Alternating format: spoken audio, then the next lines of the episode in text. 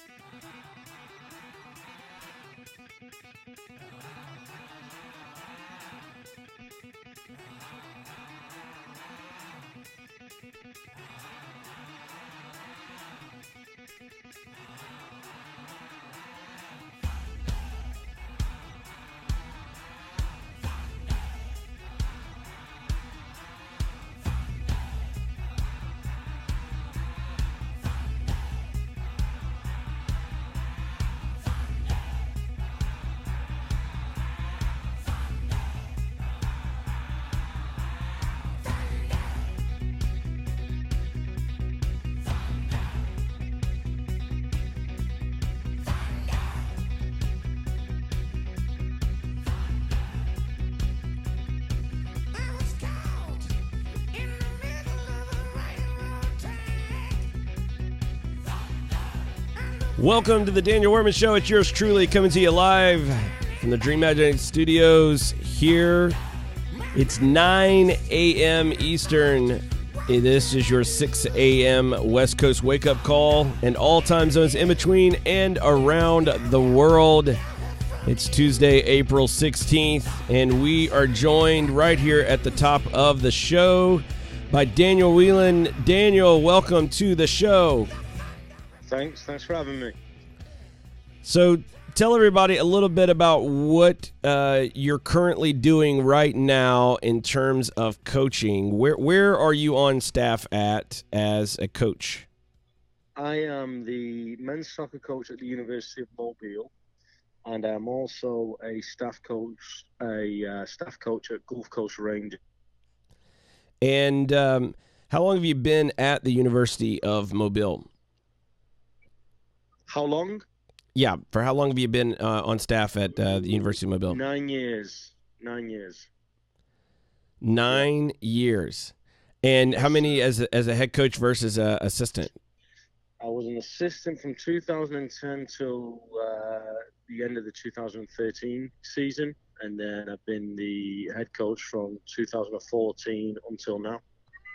Okay, and um, and and you've been with Gulf Coast Rangers or some version of Gulf Coast Rangers for how long? That nine years. Okay, so about the same same length of time there. Yes. And before you you came into the Mobile area, uh, where were you? What, what, was a little bit of your background in terms of coaching or playing that kind of led you to end up in Mobile? Well, I um, I played collegiately at Embry Riddle Aeronautical University in Daytona Beach, Florida, and before that, I played um, I played youth football in England, where I'm from, and uh, and when that wasn't working out, I, I was lucky enough to be able to come to the states, and I've been here ever since. So let let's go let's go there for a second um, in terms of your your playing career coming up as a youth player um, from England. What part of England and in what club or system were you connected to um, as a player coming well, up? Well, I'm from uh, I'm from Stockport, England, which is uh, which is in Greater Manchester, and I went to Blackburn Rovers at the age of 11, and I was there from the age of 11 until I was almost 19. Um, I was released just before my 19th birthday. Uh, I suppose like the March, April before my 19th birthday. And then luckily enough, uh, a guy walked into to to like the not training, but we were all like kind of like hanging out one day, and a guy walked in who had been released two years previously, and he was at Embry Riddle in uh, Daytona Beach, and he just said, "Would it be something that I would be interested in?" I said yes, and uh, and that was it really. Got accepted into the university, and and to Daytona Beach I went.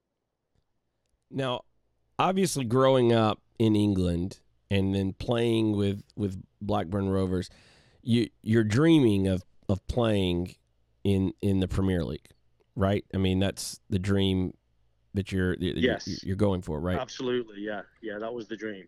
And and so you you you get close, right? You get it. It's a, a, a lot closer than most soccer players will ever get the opportunity to to experience. Yes. What? Well, yeah, I got. I, yeah, close. Yeah.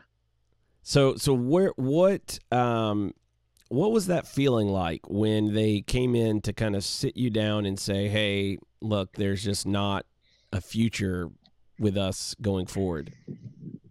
Uh, to be honest, for me, it wasn't a surprise because I wasn't in the uh, I wasn't in the top three or four players in my age group. Um, I'd seen many players previously who were who I knew were better than me through you know at the same stage when they were under 19s um, that hadn't gone on to to get a professional contract. Um, so it, it, it wasn't really a surprise. I kind of knew, uh, you know, in all reality, if you know, I think if you if you're honest, you know, I think it was it wasn't really a surprise for me. Also, um, my dad would always say to me, you know, they're using you to give the best players or the players they think have got a chance of playing first team football a game. So you need to use them to get the best you can out of them. Um, so that was kind of my outlook on it, but it wasn't really a surprise to be honest. Now, growing up there in in England, um, do, do you have siblings? One sister. You have a sister. So so basically, you were the the only one in the house that was kind of pursuing this this path of of trying yes. to to become a professional footballer. Yes. So you're going through. You, you kind of you know you're saying okay I, I can I could see um, the end of the road coming up, and so this was this is not shocking or or, or earth shattering. I'm I'm kind of coming to grips with reality. Before yeah. the the college opportunity, what were you what were you looking at? What were you thinking about in terms of what you were going to look at next? Was it coaching then? Was it trying to to move to a different academy, no. different club? What were you thinking? Yeah, so at the time, Blackburn Rovers was a was a Premier League club, um, and the academy was was a good academy. So uh, they have exit trials. Um, I think they still have them, which is basically every player that gets released, the PFA put on trials, and other clubs come.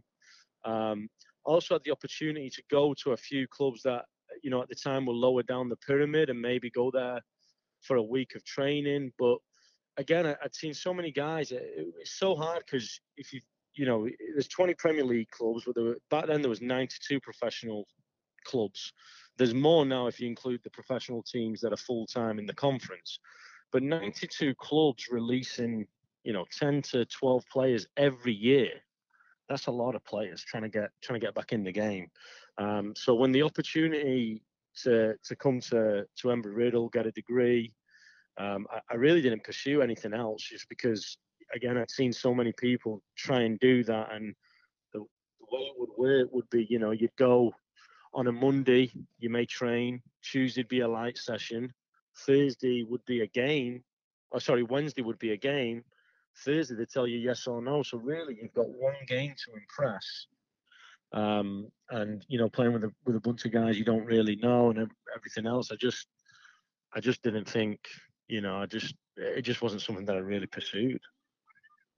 So were were you at the time were you thinking coaching or or was that not even in the periphery of your mind at the moment? You were just thinking hey let me come to america get a degree play some soccer and i'll figure it out after that.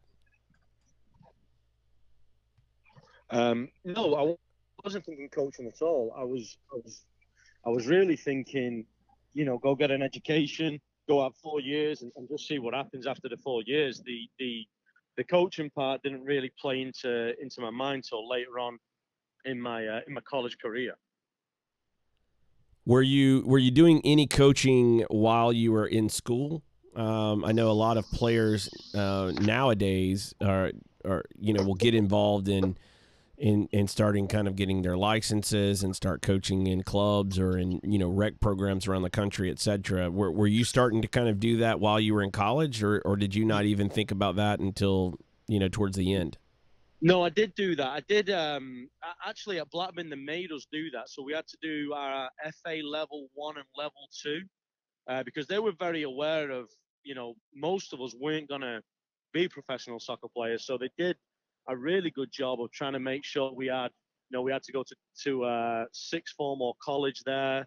Uh, so we did our FA level one and level two, and then when I got to Embry Riddle, I started doing individual sessions. Um, probably my second year there, um, but I didn't actually start doing any kind of club coaching until I came to uh, to Alabama. So you're you're coaching at the University of Mobile, and Yeah. you are University of Mobile is NAIA school, um, Yes. and you've uh, all, you're also coaching with a local club, and they are um, a generational club, which is a thing that I'm very passionate about. A club that has a first team and then a youth um, team structure beneath it. Um, and and I for for a lot of reasons, and I talk about this a lot on the show. For a lot of reasons, I, I feel like that is the way to go. It's it's it's the healthiest version of a club that you have a first team and you have youth teams attached to it, and there's a inside the club a player you know pathway uh, to a first team. And uh, recently, um, there was news that that you have been named the the head coach of the men's uh, first team with Gulf Coast Rangers that play in the Gulf Coast Premier League. Um, so, w- what are you looking at going into this Gulf Coast Premier League season as the the new coach of uh, the men's Rangers team? Um, well, first of all, I think, like you said, the the the the, uh, the fact that you've got a first team now is huge for the club. Um, I guess ask what I'm looking at, you mean like what what are our goals throughout the season, or what what do you mean? Yeah, just you know, what are you looking at in terms of you know the the players that you have access to that are going to play in in the team, and then you know what are the goals as a as a team within the league? Well, the, the, the players that you know the, the, the goal of the club with regards to the playing with the players or the, the you don't want to call them a playing staff because they obviously they're not getting paid, but with regards to the players, is uh, our ultimate goal is to one day be able to field a competitive team made up of players who have played for Gulf Coast Rangers through the youth system. So that that's the goal, right? Like Athletic Bilbao do in, in Spain, where you know they only have players from the Basque region. So try and try and give our 10, 11, 12, 13 year olds a team to support, a team they can come and watch, and, and they can see some of the younger players out there, and they can go, you know, I, want to be that guy. I want to play for this team. Um, that that's the that's the long term goal. The goal this season within that is to have eight um, eight current Gulf Coast Rangers or eight homegrown players, I guess we would call them. Eight players who have played for us or currently with us or are about to finish with us. Eight of them in every match day squad. Um, and you- we're allowed 22 players in the roster.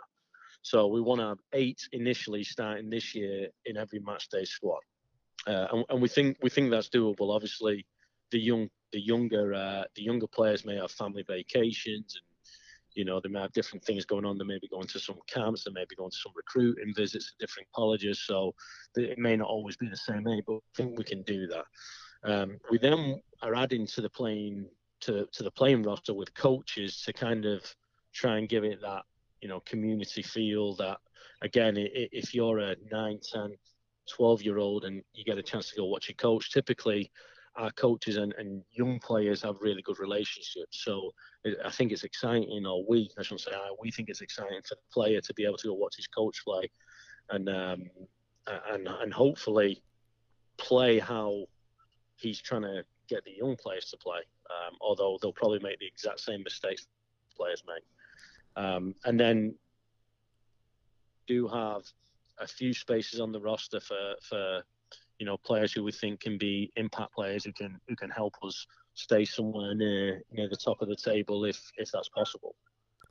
So one of the things I want to jump on for just a second and kind of talk through because I think it's so important, building off of this idea of a generational club and the the aspirations of Gulf Coast Rangers integrating in their academy players youth players into their first team, kind of following this example of of Athletic Bilbao in in Spain. Um, when one of the issues that I see constantly uh, when I am you know traveling around the U.S. having conversations with people involved in the game is this lack of really understanding a true footballing culture. Um, you lived right. it growing it growing up in England and and having the the opportunity to play in the Blackburn Rovers Academy. Um, and and I think it's one of the big things that's missing for a lot of young players in America is they truly don't understand culture and, and what a what a what the what a real true football authentic football culture really is. So this idea that you have uh, some of these coaches within the staff that are on the roster and playing, you have some homegrown players that you you identify as um, you know, good enough to to to be on the roster, get playing time, etc. That you've been developing within the the youth team, academy team setup, and then obviously you you know you're bringing in you know some other difference makers, playmaker type uh, players to to to kind of round out this roster.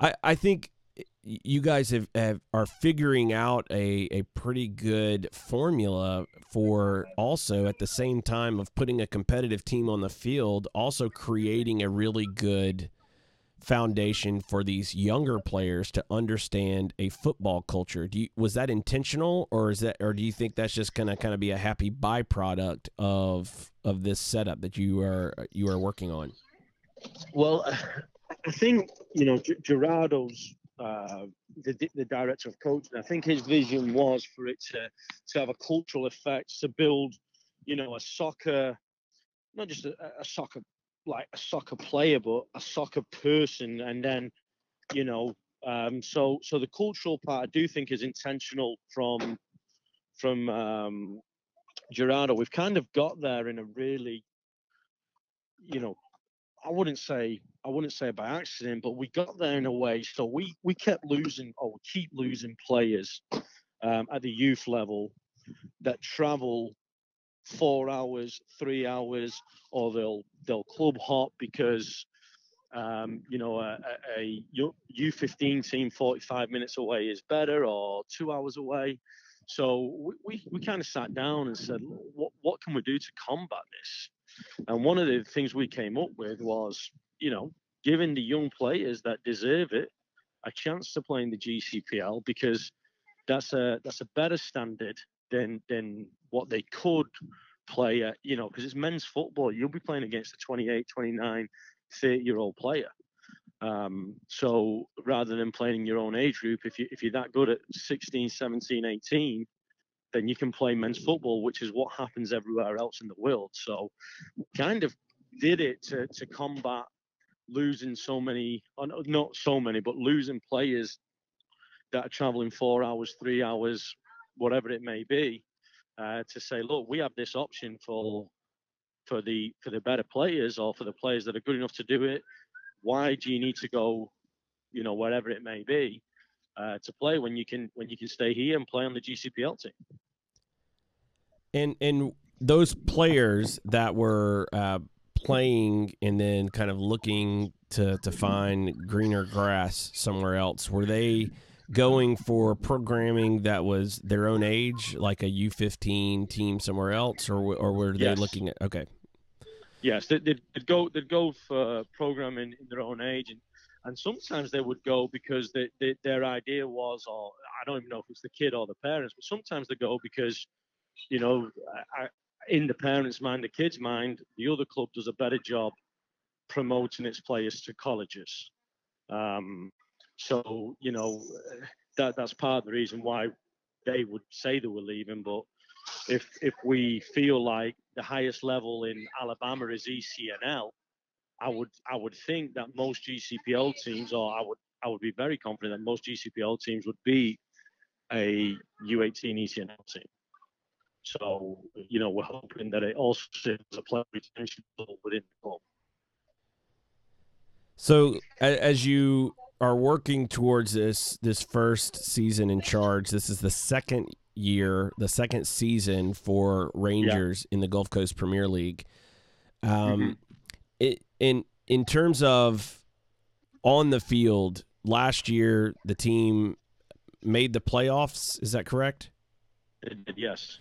And, and so obviously that would I, am assuming that would be the goal again this year is to, to, to, to do that. But in addition to you know your on on the field goals and, and and building towards the playoffs of the Gulf Coast Premier League, what are you hoping for in particular that that group of players that are in the academy you know they may be u18 u17 players right. in the academy that you know 8 9 10 or whatever that kind of float through the roster over the summer what is, yeah. what is your hope as their coach for this summer what are you hoping for them to get out of this experience well one i hope they get a, a real view of of, of soccer and a different because we will have international players on the team. We'll have players from from different parts of the uh, of the US.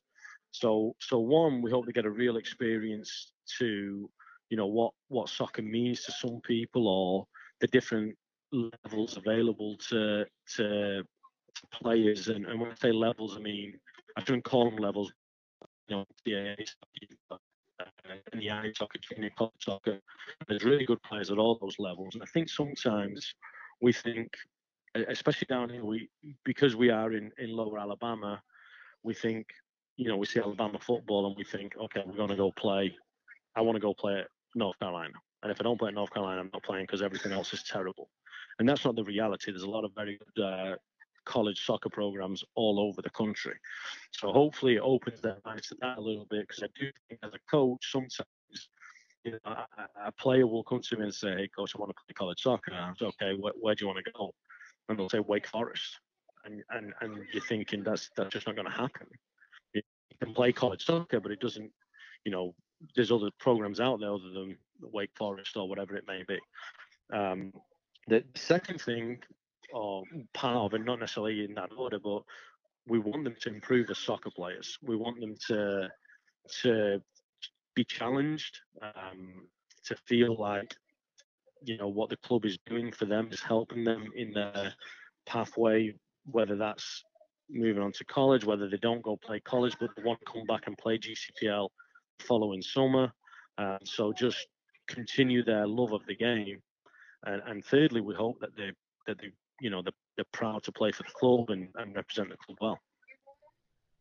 So the this will be you know the uh, as I mentioned the the first season that you're leading this team as their coach, um, and and I, I think there's some excitement and and energy building towards this season, a, a, change in venue for the club uh, playing a little bit closer to the, the home training base uh, compared to last year, I think will be a, a benefit uh, for the yeah. club as well. Um, looking at at the Rangers project as a whole, and, and kind of what you've observed over the last nine years, what are you what are you looking at in terms of what you hope to see over these next, say, two, three, or four years? For the club as it continues to build and continues to grow? Hmm. Well, well, we'll say from where we were when I started, um, the the the level of our players now is much better, and I think that that comes also because soccer has become much more popular in this country. You can find it you know, most Saturday mornings. It's on regular television as well as, you know, your NBC sports networks. Um, so I think the, you know, the, the goal of the club, I, I wouldn't necessarily say it's about here.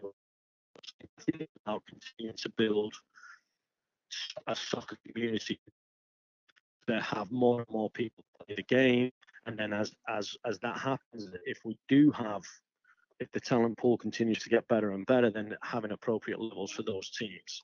Um, but I think all in all, just growing, continue to grow the game, try and be an impact in the community through the game, uh, and hopefully the summer team will do that if we can get some decent attendances as well.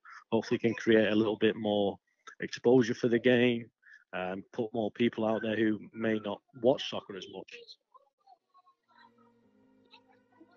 Well, thanks for uh, coming on the show. Thanks for uh, spending some time with us, and uh, look forward to seeing what uh, progress is made this summer with uh, the team and and uh, under your leadership. And again, thanks for coming on the show.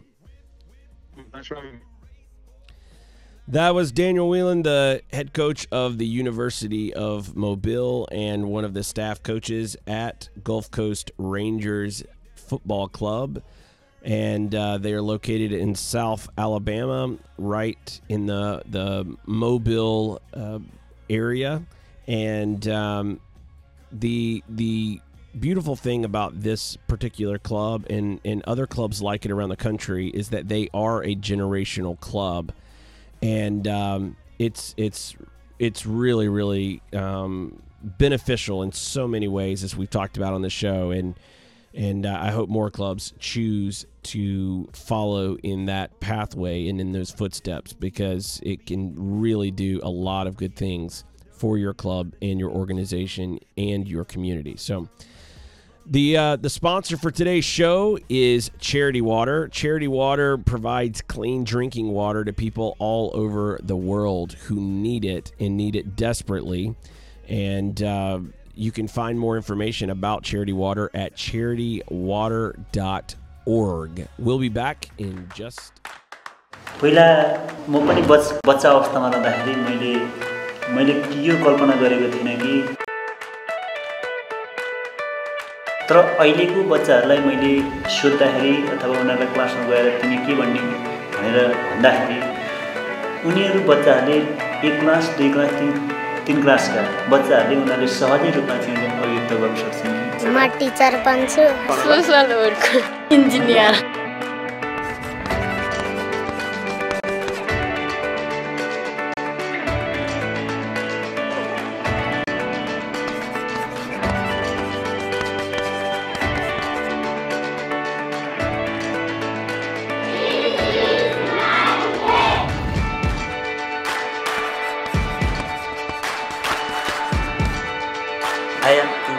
बाहिर obviously म police भन्न चाहन्छु I want to be nurse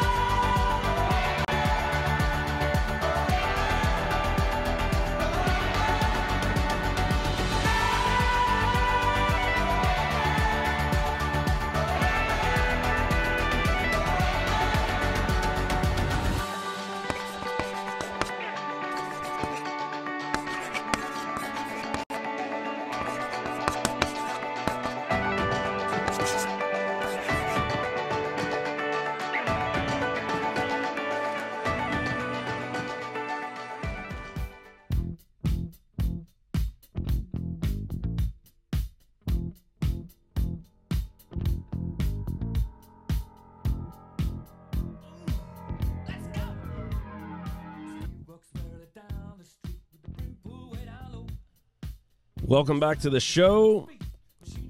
like to thank Daniel Whelan for coming on and spending some time with us. Uh, if you had any trouble hearing some of the audio, um, we apologize. There's a little bit of a cell phone issue there, but um, overall, I, I really loved his feedback and insight on you know growing up in England, the transition to America uh, in college, and then finding a pathway for himself uh, as a coach and uh, and molder of talent and and, and developing players um, and and then and then kind of seeing um, you know the efforts uh, that he's undertaken t- in terms of you know leading a university as well as being a staff coach and the first team coach uh, with the Gulf Coast Rangers football club.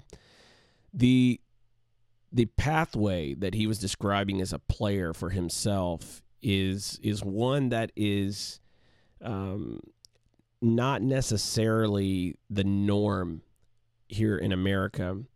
It, it is it is not accessible uh, the opportunity to go play in in in a cat in academies that provide a pathway to a first team, uh, especially teams that are professional. Uh, he mentioned there was when he was coming up, there was 92 professional clubs in England. Now there's more, but even then, when there was 92 clubs, um, there was there's only a you know a finite number, and and for a country the size of England, you know the access was was a little bit easier, even though the competition level was high, which which helps raise quality, right? So demand puts pressures on the market, the market responds accordingly, and in America, things are are kind of all over the place. So if if you are a player and you want to make it as a professional footballer, the odds are that you're going to have to do some extraordinary things to make it. And some of those extraordinary things may be moving. It may be moving to another state, another city. It may be moving to a different club. It may be relocating out of the country for schooling or or an opportunity overseas. But it it, it is it is a shame that our that our country hasn't figured out how to do soccer properly and not being able to do it properly has detrimental effects on player opportunities. These opportunities or, or lack thereof means that players have to take on these extraordinary measures to make it as a, as a professional and make it at the highest level that they possibly can. Um, you know, seeing some of the the stories and reading some of the stories of players who have made it overseas and who who have done everything in their power to to to get out of their their present circumstances and and forge a path uh, to reach their dreams.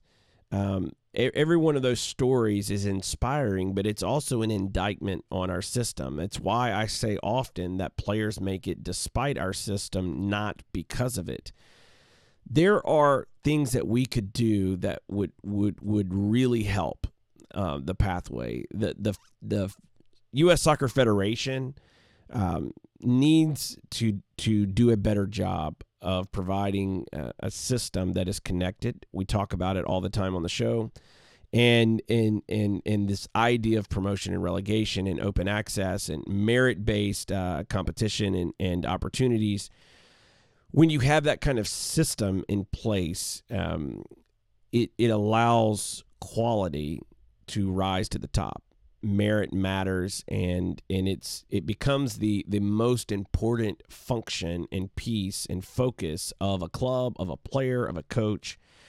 And and when we we look at what we can do in our local markets uh, while while there are many issues at the federation level and and despite proclamations from the federation that we're we're making progress in this area in this area in this area in this area. And they'll they'll give off a, a list of of a litany of things that they think you know are relevant to us uh, in in in terms of being involved in in soccer in America. There there are a lot of things that aren't going right but there are a lot of things that we can do about it. We can do things about uh, certain situations, especially when we're talking about local. And one of the things I am deeply passionate about is the structure of clubs, meaning that a lot of clubs, because of the segregation and segmentation of U.S. soccer, are are not clubs that that I would classify as generational clubs. These clubs uh, to be a generational club means that you have a, a first team that is eh, you know an adult team uh, and that team is playing in some type of league. It could be playing in a city league. It could be playing in a state league. It could be playing in a uh, amateur regional league a semi-pro league a professional league. It, it, what league your first team plays in isn't as relevant as the fact that you have one and then, in addition to that, by having a first team, you also have your academy or youth teams beneath that team. And what it does is it in the same way that that we need a pathway for clubs to make it to the top, you need a pathway for clubs to to to be able to facilitate development of players and the best pathway for player development is being in a club that has a first team and basically the club kind of becomes a pyramid itself where you have this big base of players uh, that play in a you know a, a more uh, recreational type of level. Um, maybe they're not quite as serious. Maybe maybe they're not that good, but they like the game and they like to play the game. And then you find some players out of that group that that are are good and they enjoy it and they want to play and they want to spend more time and and and so you you work with them more and then eventually out of all of that you start to find one player here, one player there, one player over here that have the ability, they have the talent to work their way up to the top. And by working their way up to the top, they make it to the first team. And what that first team does is it becomes not just uh, an opportunity to play more games or continue to play as you get older, but it also becomes a goal. It becomes a, a light at the end of the tunnel within the club in the same way that promotion is the is the light at the end of the tunnel for a club that is trying to work its way from the grassroots as high as it possibly can. When a club is a generational club, the players within the club are kind of following the same pathway that the club itself is following on a club level. The players are trying to follow that same pathway on the the club level from a player development side.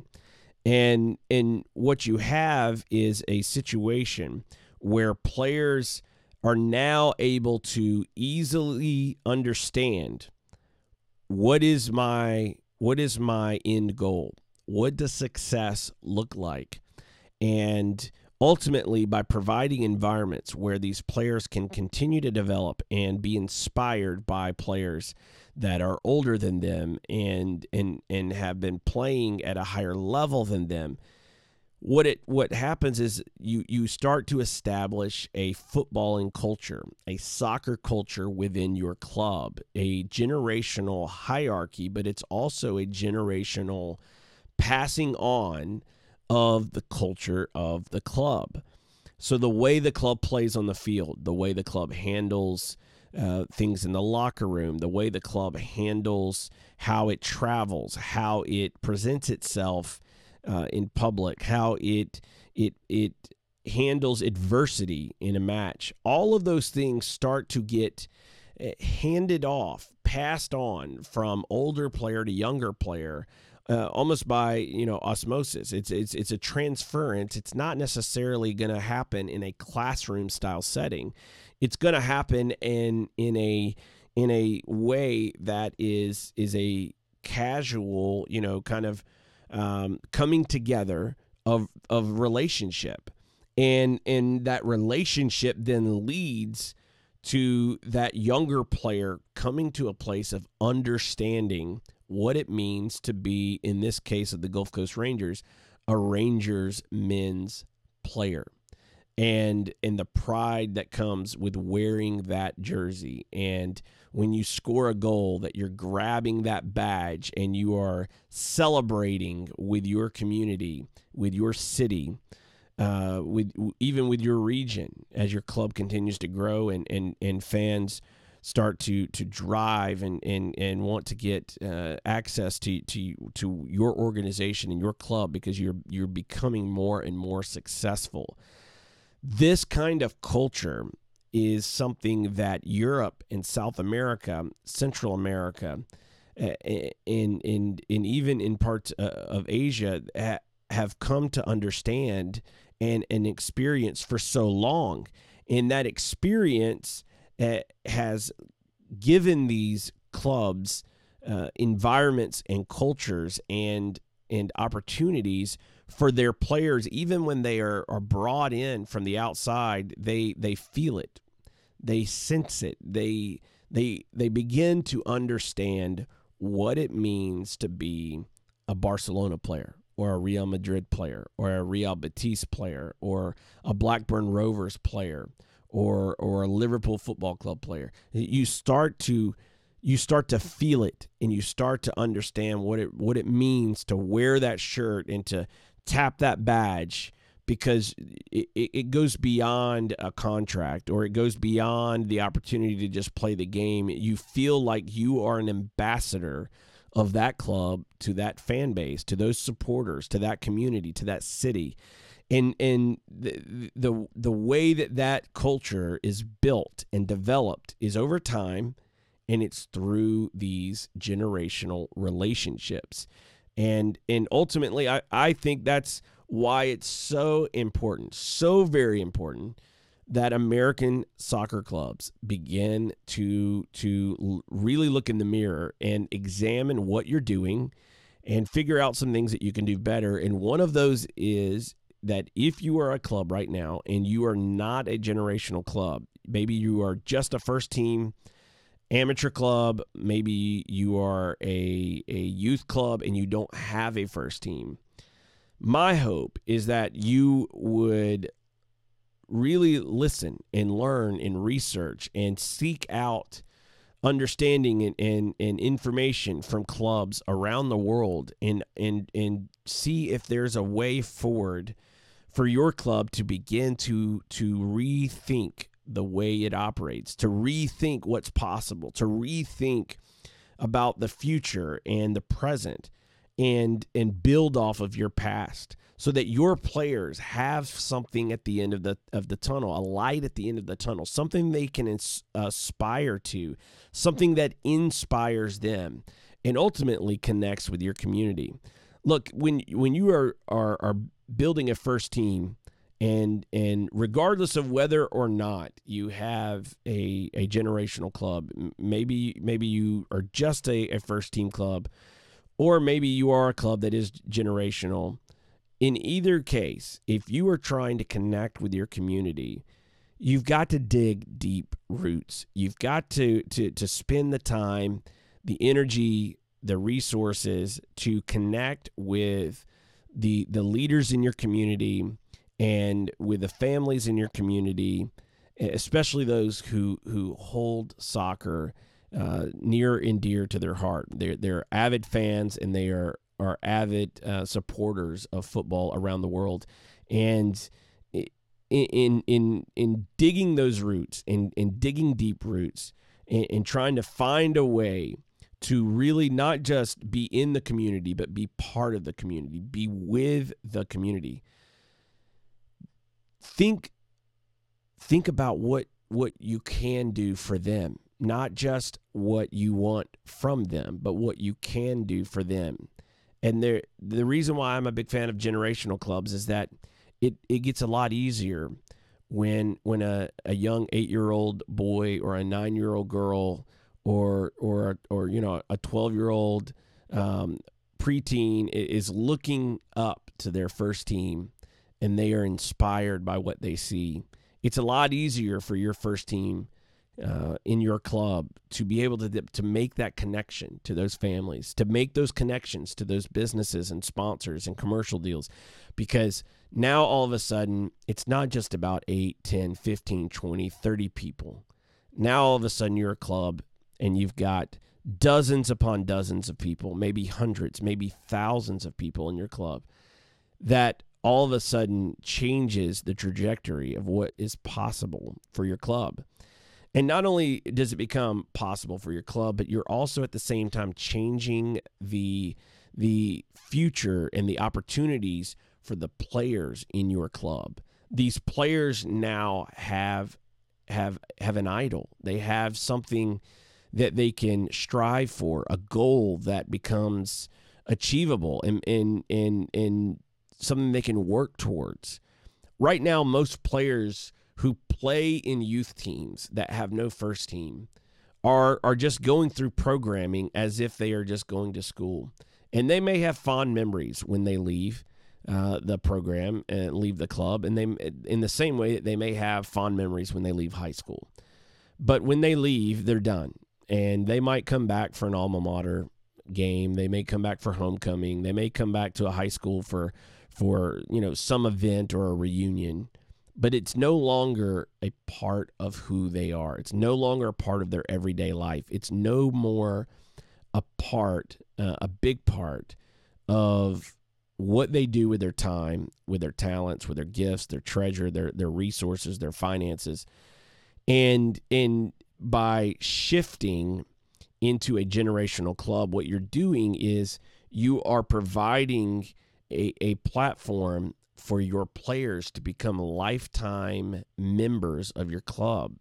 They become loyal to your club. And it may not be in your first generation, but as you continue to grow, you you can eventually reach these levels that you see around the world. You start to see generational transference of support towards clubs and those numbers begin to mushroom. They begin to just grow exponentially. It's something that U.S. soccer and those involved at the highest levels of the federation have completely missed when it comes to American soccer. They have completely missed this concept and, and understanding of what a club really is and, and what it means in a community when it's done the right way and and and missing that has had impacts all across the, the, the country all across america. We have missed the opportunity and and and we've seen even now with major league soccer starting in the mid 90s even now coming into 2019 25 years um, and more of major league soccer and their franchises and their failure to connect with local communities and build generational transference some of these franchises have been trying to figure out how to work backwards and fix it and, and do things to get in the community. Some have been more successful than others, but but it's it, it is important to realize that our first division in America, Major League Soccer, it, it is not born. It was not born out of a true footballing mentality.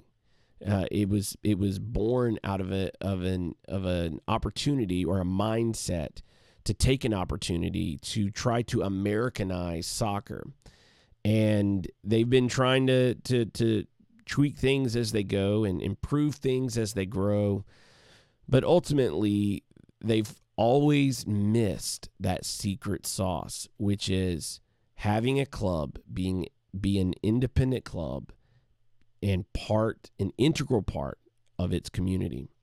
When a club is that is that vital to its community, if it shut down, the whole community would know. And, in, sadly, in many places throughout the country, if soccer clubs closed down, the effects on the community may not even be noticed for quite some time because ultimately, in the end, that club did not build deep roots right where they are. The impact usually comes on families because of programming. So if a club closes down and, and it was a youth club and now th- those opportunities are no longer there, it, it's a it's it's a programming loss in their schedule and, and, and a programming loss for their kids to play it's not necessarily a loss in terms of their emotion and their emotional connection to that club. So, this is an area where I think we've got to do a better job in our clubs, right where we are. Maybe you are a parent and and your kids play in a club and you're trying to figure out well well I would like to see that with my kids in my my kids club. Get involved volunteer. Maybe you're not a coach, but you can help in some way. Maybe you've got a business background, a legal background. Maybe maybe you're you're you're in construction and you can help with some projects at the park or things for the club. Whatever the case may be, but get involved. Make it your club too. Um, by doing those kind of things, getting involved in the in the in the in the local in the grassroots of American soccer that that place where the game really uh, starts for most players you can start to make a big impact on that community and in the environments that your kids are playing in. Maybe you are a coach. Maybe you're a coach in a club and and and you want to see your club aspire to greatness, aspire to be excellent in what you do. And and you want to see your club take some next steps. I would encourage you to, to start having those conversations with your fellow coaches and your board members and and and start to dream out loud with each other and encourage one another in, in terms of what you can do to build your club for the future, to build your club into what you think it could be, and and in taking the, those next steps, not only for the present but what you want to build for the future. And if you're a player and and you watch the Premier League and you watch La Liga and Serie A and the Bundesliga the Eredivisie, and so many other great leagues around the world. Maybe you maybe you watch Major League Soccer, the USL, or other leagues that are right there in your backyard. The best thing that you can do is love the game and play the game. Enjoy the game. Become the best player that you can be. Try your best and and and put the time in. It's going to be hard. It's going to be frustrating at times if you're really, really working at it really, really hard, it, it may even lead you to tears because of frustration. But I promise you, the better you get and the and the the more opportunities that you take, the the more proud you're going to be of yourself. The the more uh, you're going to have a feeling of accomplishment, a pride in yourself. Um, and and you're going you're going to you're going to become confident in who you are and what you can offer to a team, what you can become as a player, and regardless of whether or not you make it as a professional, that work ethic and that love for the game can translate into so many different things, even if it's not directly connected to soccer down the road. It could have incredible impacts and life lessons that you can learn as a player playing and giving your best for your club. And, and your best may not be good enough to make it to the first team. And in the same way that that Daniel Whelan was talking earlier on the show about how he he wanted to play in the Premier League and he wanted to play for the Blackburn Rovers and he had tried really hard, but he realized that that, that dream was just not going to happen. And so he, he took another opportunity and now even though at the time he wasn't even thinking about being a coach, now he has the opportunity to make an impact on future generations of players and current gener- the current generation of players in the club as well as at the University of Mobile.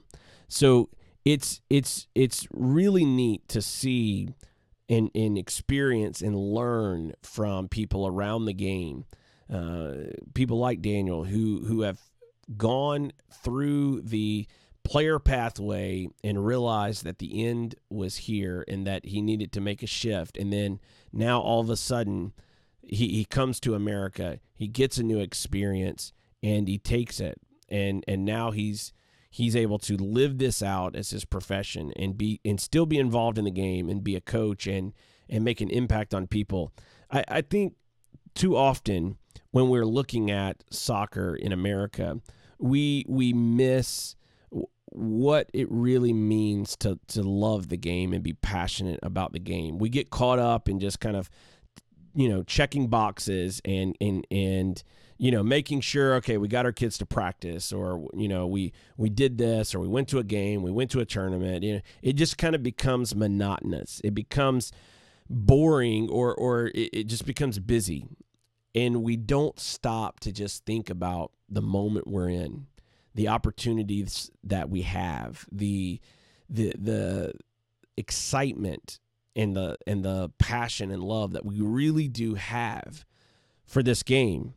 And and although America has many warts when it comes to our structure and our systems, what America does have that I believe it has in a greater supply than any other country in the world is it has potential.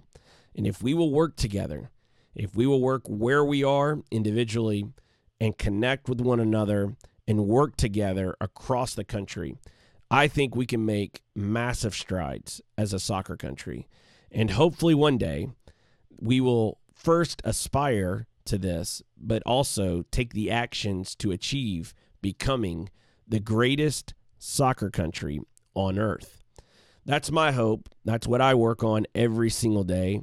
That's what I I want to see from American soccer. It's what I want to see from US soccer.